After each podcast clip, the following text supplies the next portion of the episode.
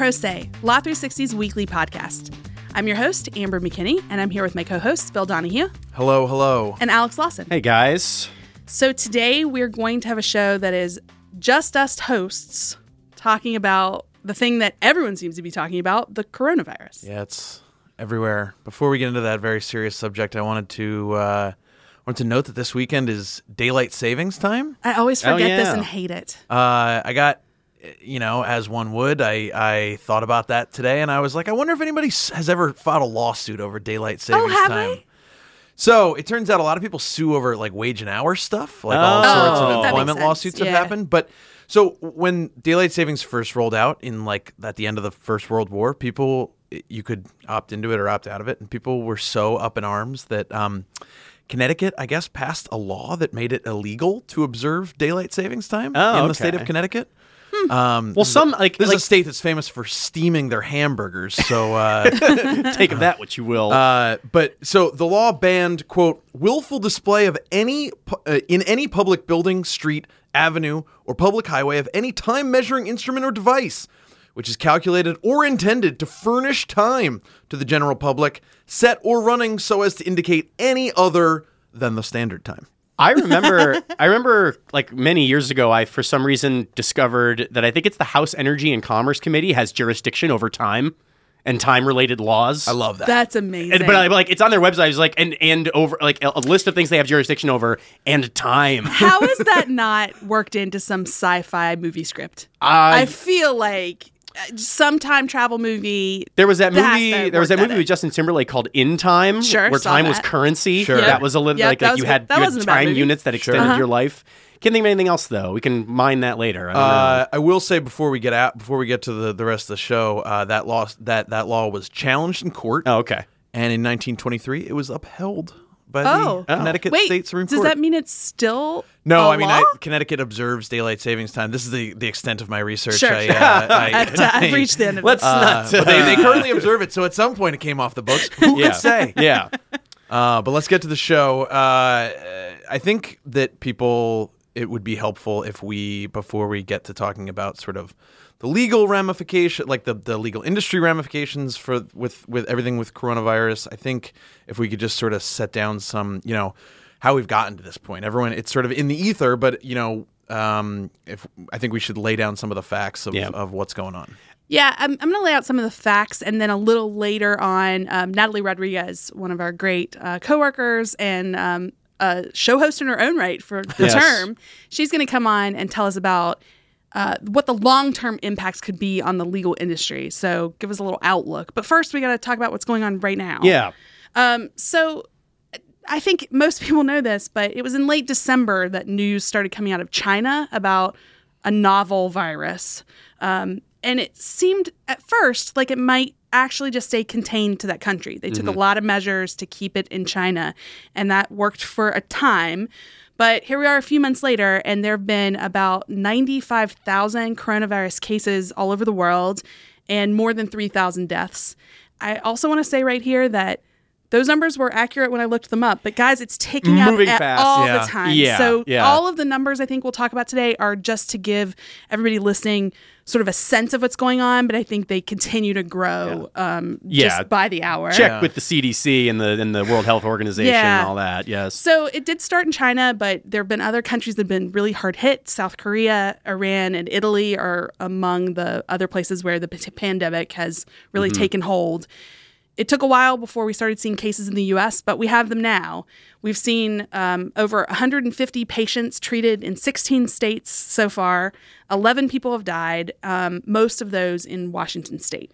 And we just this week, um, or was it last week? Uh, we got there was there was news basically that there was there was a new case in New York, and it uh, sort of hit squarely within the within the legal uh, uh, community. Yeah, we have an actual attorney who um, works at a small firm here in Manhattan. The firm is called Lewis and Garbuz, he's the second person in the city diagnosed with coronavirus, Mm-hmm. but it's the first case of what they call um, community spread. Yeah. And just so everybody understands what that means, that's when they can't trace the transmission back to travel to an affected area or to another known patient. So you didn't just come from a business trip to South Korea Mm-hmm. Yeah. and you don't have somebody in your family or whatever that has contracted the disease. So um, this firm is small, it has only six attorneys and a paralegal.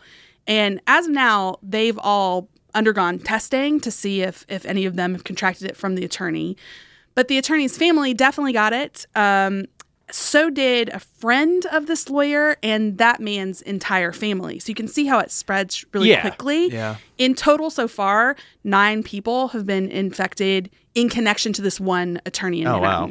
Yeah. Um, that has led to some downstream impact too. So, uh, Bronx High School, where the attorney's daughter goes to school, was closed. Yeshiva University, where his son is an undergrad, also canceled classes.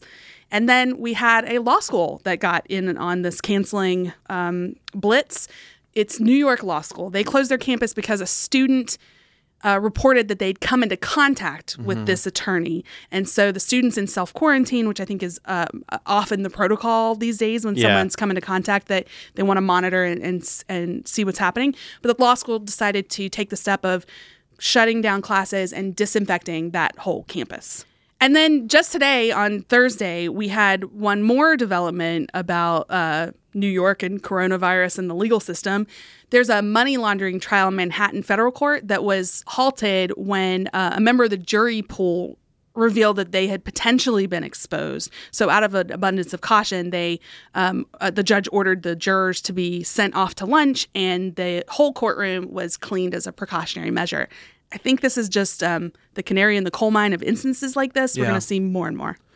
Yeah, it's interesting. I mean, it's it's whether you work in the legal industry and you're seeing something like that with the court, or you know, we were all talking about it coming in today. That you know, you see things on the subway, you see people wearing masks. It's it's sort of everywhere right now. Um, so a big part of what we're going to talk about today, you know, Amber just sort of laid us, got us up to to to this point, but a big part of what we're going to talk about is um, you know, how the legal industry is reacting to this stuff, how they, you know, how if you work at a big law firm, you work, um, you work in the courts, how sort of this, um, you know, the, that world is is is tackling all this, and um, you know, some of this stuff is sort of, you know, how employers generally are. I mean, we came in this morning and there's signs on our elevators at work about how to, um, you know, uh, best practices. Yeah, and- and also, I mean, many of the biggest, most powerful law firms that we cover at the company and talk about on the show necessarily involve large groups of people all Right. going into one place and Right. sharing Sure. airspace and all of that. Well, Yeah. so okay, so so I think the the we can break these down into some buckets, and then Alex is going to go into some of what the specific firms Yeah. are doing. Um, but I mean, the biggest one that that I think many people who work in uh, sort of the corporate world have dealt with is is travel restrictions, and obviously, um, you know, not just one, one big thing is is travel to China, travel to Italy, travel to um, other countries that have been hard hit, but also we've seen restrictions on just how attorneys are traveling around the country. Um, and you know, if the situation worsens, I think uh, a unique aspect of this for the legal industry is that you know you have a if you're if you work at a Fortune 500 company and you're going and you have a meeting with someone, everyone will understand if you're calling off that meeting. If you have a if you have a court date, it's a very different thing where you have to you know fly to another place. So um, uh, I think you know one one big thing with that is that um, you know the the big firms will obviously be able to handle that a little better. If, Yeah. if you have a different if you have you know if you're a 25 office firm and you have folks in different places you can deal with that a little better. But um, uh, the the the courts are, are responding and trying to um, you know to accommodate that. So it's it's a challenge but hopefully the courts are are stepping up and trying to make it a little easier. I um, uh, Cara Bayless, uh, who wrote one of our stories about about some of this, um, uh, spoke to folks at the at the federal court system who, um, you know, told her that they have uh, processes in place and that they're um, taking steps to fix some of these things. We just talked about a trial being, uh, you know, halted briefly, um, but that you know they're trying to keep people further separated and keeping, you know, yeah, because allowing. there's close quarters in courtrooms often as well. Yeah, and doing you know sort of relaxing some of the uh, the the teleconferencing rules for depositions and for all sorts of different things that you might have to otherwise be Yeah. up close for. Um, the other thing that that, that you know you, you're seeing is that firms are um, sort of we we've all talked about it the idea of if this gets any worse that would will people have to start work, working from home um, uh, and and one thing that that uh, you know that that makes that difficult is whether or not your organization has really thought about how to do that. Yeah, Yeah. I mean, it seems on some level that uh, the year is 2020 and many people work remotely Yeah. in all sorts of contexts, but not on the scale we would be talking about here. It's usually like separate situations Yeah. for particular employees or one off things. It's rarely that you would say, like, everyone go home. And Yeah. again, and again, distinguishing the um, the the legal business from some other ones, you know, there is a level of sensitivity of security with client documents. There's ethical rules, Sure. Right. Um, things that raise additional headaches about uh, remote working that law firms need to take into account, and whether that's you know complicated technical things like making sure that there are VPN licenses Yeah. and you know e-discovery access for everyone but but even simple stuff like you know making sure that um, you know attorneys can be very smart but they can be very uh, you know uh, you know not not tech tech adept so Yeah, you know yeah. making sure that you're people who even if they even if they are very smart people otherwise you know have that sort of instruction about how to do all this stuff if they have to be at home for an You extended got to link up to from a remote server or anything like and that. The, and yeah. the time for that is now, before it gets worse. So so a lot of law firms are sort of putting together committees to think about this kind of stuff and figure out what they would do. Yeah, and that's I mean, and that's sort of tying everything together. That's the the what Amber just hit on is sort of the big thing, right? That you know, making sure that that the firms have have these things thought about in advance and let people know. Um, uh, it's it's again, it's a it is an industry that is um, sort of uniquely client focused. We talk Sure. about this a lot um, in terms of the demands that are put on um, lawyers at, at at top law firms. But um, but you know, it's really important to not have disruptions, to not seem like this came out of nowhere for you. Your job is to answer these difficult questions for people. And you're getting these questions from your clients about Yeah. how they're supposed to do it. So you should have a good plan in place for your own team of people. Yeah, well, and the and it's it's not always so simple to say. I've I, I've been doing a little bit of reporting just on the on the trade law beat because that has a big there's a lot of implications here uh, this week, and it was just, uh, if if if there's a firm that has has clients in China, which many of the firms that I often talk to do, they've said, well, yeah, we're taking steps. We're not really traveling to China right now, but it's just it, it's not always so easy to just do those meetings remotely because it's like four o'clock in the morning in Oh, China. sure. You know, it's like we when we go over there, we're on the same clock and we're getting acquainted and sitting down with these people. This requires a whole other bit of reorganizing Well, I- and stuff like that. And I think that's it, right? That um, it it's some of this stuff seems like it should be easy to do, and so people don't take those steps, and then all of a sudden, you have a client asking you, "Well, h- how come?" This is taking more time, and you're like, well, because three of my associates couldn't sign into their into the the platform in the right way, or Yeah. you know. So it's, um, I think the, the big e-signature on the briefs aren't working or whatever. Exactly. So the big thing is to just make sure that this stuff has been thought of and that you, you know, you have par- a party line when it comes to how this stuff is dealt with. Yeah, and there's been uh, tremendous activity in this regard already. I just wanted to maybe walk us through sort of, you're, you're talking about a little bit in the abstract about things that every firm is thinking about. There are some things that firms have already done, concrete actions they've taken that I think would be instructive uh, to talk about here. So, among the many firms, this is by no means an exhaustive list, but firms that have put some kind of travel restriction in place include um, Paul Weiss, Reed Smith, Akin Gump, Baker Botts. Some of that is it's it's not just like an all-out travel ban or anything. They have done their own risk assessments and say we're not traveling to China or Hong Kong or you know South Korea, uh, other things like that. Probably the most dramatic single action we've seen um, uh, so far in the legal world is Latham and Watkins. They last week decided to cancel their big sort of global partnership summit that was supposed to take place in New York City this week.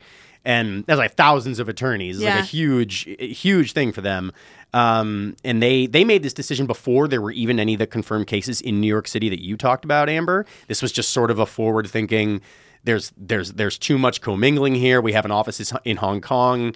Those people, it's not prudent to bring those people over here. Right. Well, all sorts of you know uh, large groupings of international people have been called off. Whether it's co- other conferences, whether um, I know South by Southwest is now potentially going to be called off. Yes. It's a big music festival. So Yeah. um, a lot of that stuff. Yeah, you also saw partners uh, similar partnership meetings canceled by Orrick Herrington and Sutcliffe, and also Norton Rose Norton Rose Fulbright. Those are supposed to happen in Texas.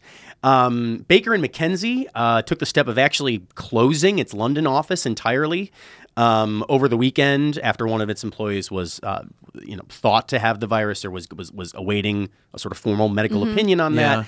Uh, they op- they reopened the office earlier this week. Um, you know, after the employee's test came back negative, but they it was it was risky enough that they they literally closed the entire Lon- London office down. There was Yeah. another. Sorry, go ahead. I think there's just going to be a lot of these cases of, out of an abundance of caution, we're doing X, Y, or Z, whether that be a closing, extra cleanings, um, canceling these kind of meetings. Yeah, yeah, it's sort of a you know wh- whatever whatever works kind of effort. I, I know in Cara's story, she she led with a really interesting anecdote about how the firm uh, at, at one of their um, China offices had staggered their hours so that their folks were riding the elevator at less frequented times. So really, sort of creative thinking about how to Yeah. avoid. That's really interesting because you don't think about how tight the quarters are in an elevator until something like this happens. But Yeah. if they're telling people to stay three to six feet away from everyone, yeah, you're going to have to stagger it's a very times. it's a very similar experience to um, you know I, I never noticed how crowded the New York City subway is until Sure. uh, until something like this strikes. or the podcast studio for that matter. uh, no, um, but uh, some, I mean, some firms are in kind of even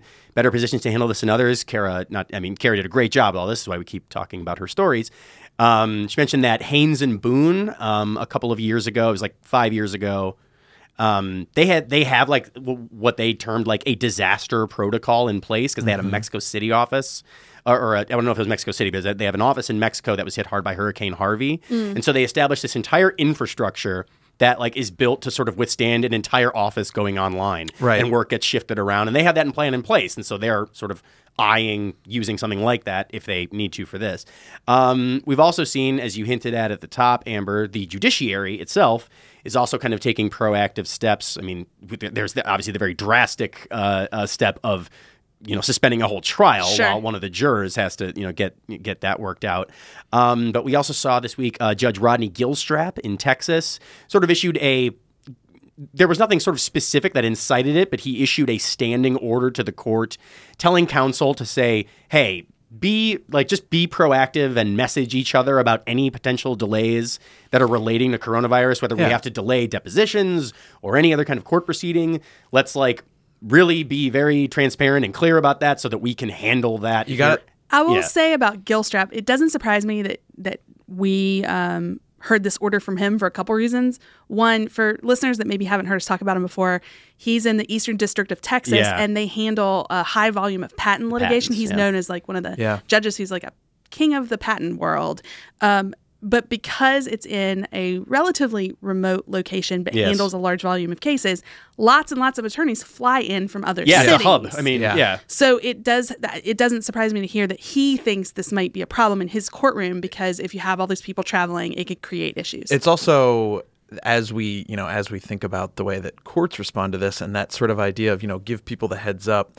It, it, it, is certainly an interesting thing to think about. Uh, you know, people perhaps using these this as an excuse or a um, a, a, a, potential for gamesmanship. That occurred comes to me too. this. I think we're maybe like a couple of weeks or months. Like, like, like if this persists, that stuff's going to start to pop up. Right. I think. Um, the other really interesting trend uh, that you've already seen pop up is that beyond sort of the beyond the steps that the firms are taking to safeguard their own, you know, four walls within, you know, with, within their own ranks, is that there's been interesting developments on the client service side. Um, Cara again wrote about a number of firms that have set up what they have called coronavirus task forces within their own shops, and those include Wilmer Hale, Alston and Bird, Denton's, Baker Hostetler, several others. They call them task forces, but the way that they are basically described um, is that they are essentially coronavirus practice groups. They like they are pulling together like so. I mean, obviously, clients are calling them with any number of legal yeah. questions So they must relating have- to coronavirus task forces. so they must have relating like to coronavirus.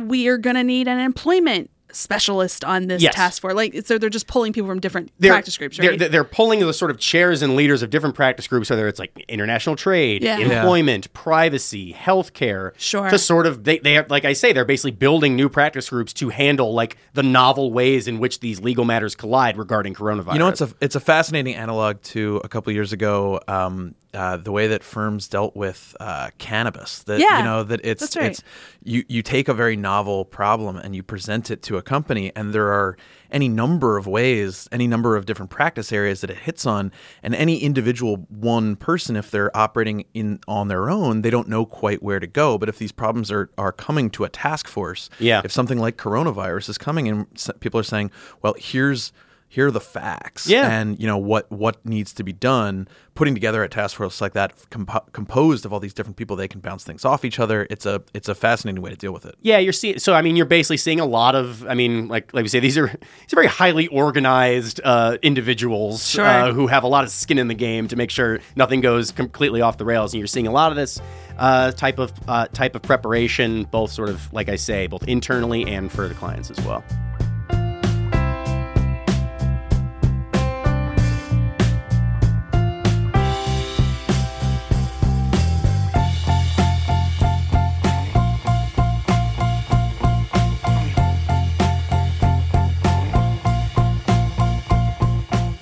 Last year, it was a good year to be a lawyer. At the biggest law firms, the number of partner promotions went up, and associates saw bumps in pay. But things may be tougher this year.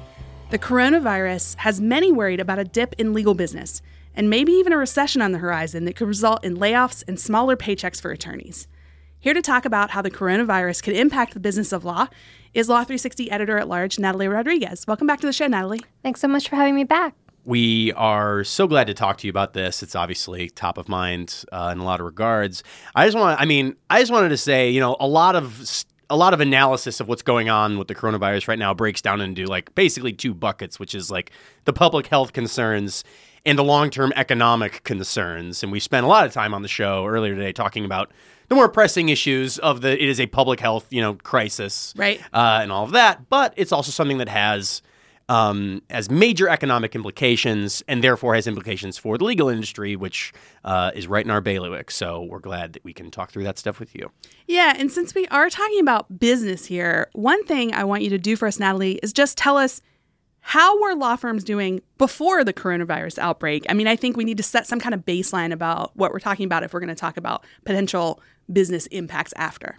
Yeah, so 2019 was a very good year for lawyers and for law firms. Uh, there's a company called Firm Prospects, which they use AI to kind of like call uh, lateral movement and, and movement uh, within firms. Um, and they had given us some statistics, and you know it showed that like there was a 20% increase in promotions to partner last year compared to 2018. So That's like, a big jump. That's a big jump. It- you know, it was the industry went from like 3,431 uh, partner promotions in 2018 to 4,113 in 2019, and and when and that was like among basically like two thou- over 2,000 firms. But even when you were just looking at the top 200 firms, it was still like a pretty comparable rate. Um, and also, associate job openings were there were a lot more, and they were staying open longer. And I was talking to recruiters and to consultants, and you know, everyone was basically saying that these these this data, these statistics, basically are just like the result of a pretty kind of banner year for law firms. Yeah. Uh, they were doing so well economically. They were really putting resources toward recruiting and to keeping, you know, key talent um, via the partner promotions, uh, particularly. Um, so it was just, you know, it, it's and by many accounts, um, that movement and that kind of good time rolling was still rolling into 2020. Yeah, um, I mean, like you say, it's a it's a boom time, you know, in a lot of ways. Do we have? Is there any sort of quantification about the impact that the coronavirus outbreak and the disruptions that it's causing all around the globe? You know, how it will affect those trends? Will it reverse them? More to the point, how much longer will would this have to continue in order for it to sort of really make make a wave in the industry? So that second question, the length of time, Yeah. how long it has to continue, that's going to be the key factor in all of this, Yeah. uh, honestly. Because it's been kind of a shock right now, and everybody's trying to get their bearings a little bit. Yeah, exactly. And and in some ways, um, the kind of shock of it has um, led law firms to have to create new task forces. Um, as our, our, colleague Cara Bayless was uh, just uh, writing about, you know, she she's been talking to firms who are creating these task forces, getting all these practice group heads together to try and like deal with all these new client issues yeah. that companies are having because of the coronavirus. Yeah, I mean, I was talking to someone yesterday. Uh, I, I, report on trade law still, even when I'm not doing this job. Um, and I mean, he was basically saying like it's it's been pretty good for business in the short term. He was short like, term. it's a serious thing, of course, and the people that I'm trying to help are under tremendous stress. Um, but I mean, it's it's that seems like a, a short term blip in terms of just requiring more legal assistance to deal with this. What we want to know, like as as we said, I mean, how long would this sort of economic strife have to last before the before the you know so the law firms start to feel it on their end? So the general sense I'm getting from uh, a lot of experts is six months or more. Okay. You know, they'd really law firms would really have to see client client work um, and a kind of a economic impact happen for at least six months, um, and they'd have to have the sense that they w- couldn't expect as much client work in mm-hmm. the next year as they had the previous year. So basically, it's all of this. Um, it's the boogeyman of a recession that we're talking about. Essentially, that it'd have to be six months of a downturn in the economy so that businesses wouldn't need as much legal service. Exactly. So if we do see something like a recession come out of this outbreak, um, is that across the board bad? I mean, one thing that Alex was just saying would also potentially apply in the setting of a recession. Bankruptcy lawyers always do well. Yes, bankruptcy, restructuring, you know, those kind of countercyclical kind of practice areas, they're definitely going to probably see some some boon times for them um, during a recession. Uh, for the more deals practices, real estate, M&A, private equity, if this is a, a, a recession, then they're going to get hit hard. And they've actually been kind of uh, spurring a lot of the, the movement up in terms of, you know, business at law firms. Yeah, so that might have an even deeper impact, it sounds like, because if they were spurring a lot of the business and suddenly they're some of the hardest hit practice groups, we'd see real trouble there. Exactly. Now, I mean, if we get a really bad recession, the likes of the last one, you know, then it kind of uh, all deals, all bets are off basically, and it's going to kind of hit across the industry. Yeah, I mean, we actually it was. I think it's kind of fitting that our our end of the decade show a couple of months ago focused on like how the industry recovered from that historic recession. It's certainly way too soon to say that anything might reach that level. Way too soon. Yes. But this is a, and that's that's a fair point. Um, but this is a very, this is a very forward thinking industry that like tends to cover a lot of contingencies. Can you give us an idea of what some of the big shops? Um, are doing to brace themselves for a potential problem, even at this early stage? So at this early stage, I'm not sure anyone's doing anything. I think okay. I think a lot of firms are kind of still wait and see. Um, that's like that's at least what I'm hearing okay. from a lot of um, you know leaders and from consultants. Um, you know, if this continues, if this really does continue to have an economic dampening um, in the market, uh, you can expect to see probably a slowdown in recruiting. Uh, you can expect to see you know probably less promotions uh, mm-hmm. because even even though the partner promotions that we were talking about were mostly probably um, to to non-equity partner positions you know that's still a non-equity partner position is still a lot of money yeah. for yeah. you know the bottom line and what about firms that i mean i think in times of plenty firms don't have to take a hard look at how people are performing um, it seems like maybe now is the time when law firms may want to look and see if there are underperformers in their ranks. Yeah, I had one recruiter tell me that, you know, in the last year or so, a lot of firms probably have kind of dragged their heels on having to make some hard decisions about underperforming attorneys. And, you know, if this this is the recession, if this is kind of a, a bit of a downturn, he he he is he is actively telling uh, leaders of law firms to take this as an opportunity to kind of make those hard decisions. What every recruiter and consultant, though, is kind of really highlighting is it's really still too early to tell. Like all of this is kind of like long term, you know, just gaming out mm-hmm. the potential impact of the coronavirus. Um, for now, though, it's still a lot of wait and see. Natalie, stay on your new beat, which is the coronavirus watch beat for us, and um, we'll want to see how this unfolds um, across the board, but especially as it impacts the legal industry. Yes, hopefully it won't be that bad of an impact uh, across the board. But thanks again so much for having me on to talk about it. Thanks a lot, Natalie.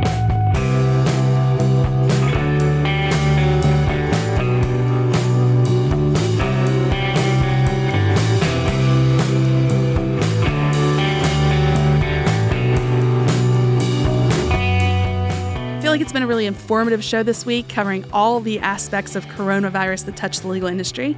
Thanks for being with me, Bill See you again next week, guys. and Alex. Thanks.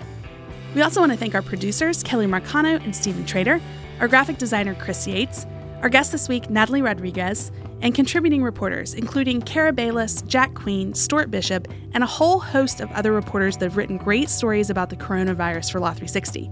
If you want to find all of that reporting, and there is quite a bit of it, go to our webpage. It's law360.com. You'll see it prominently right there in the front, so you can find everything you need to know.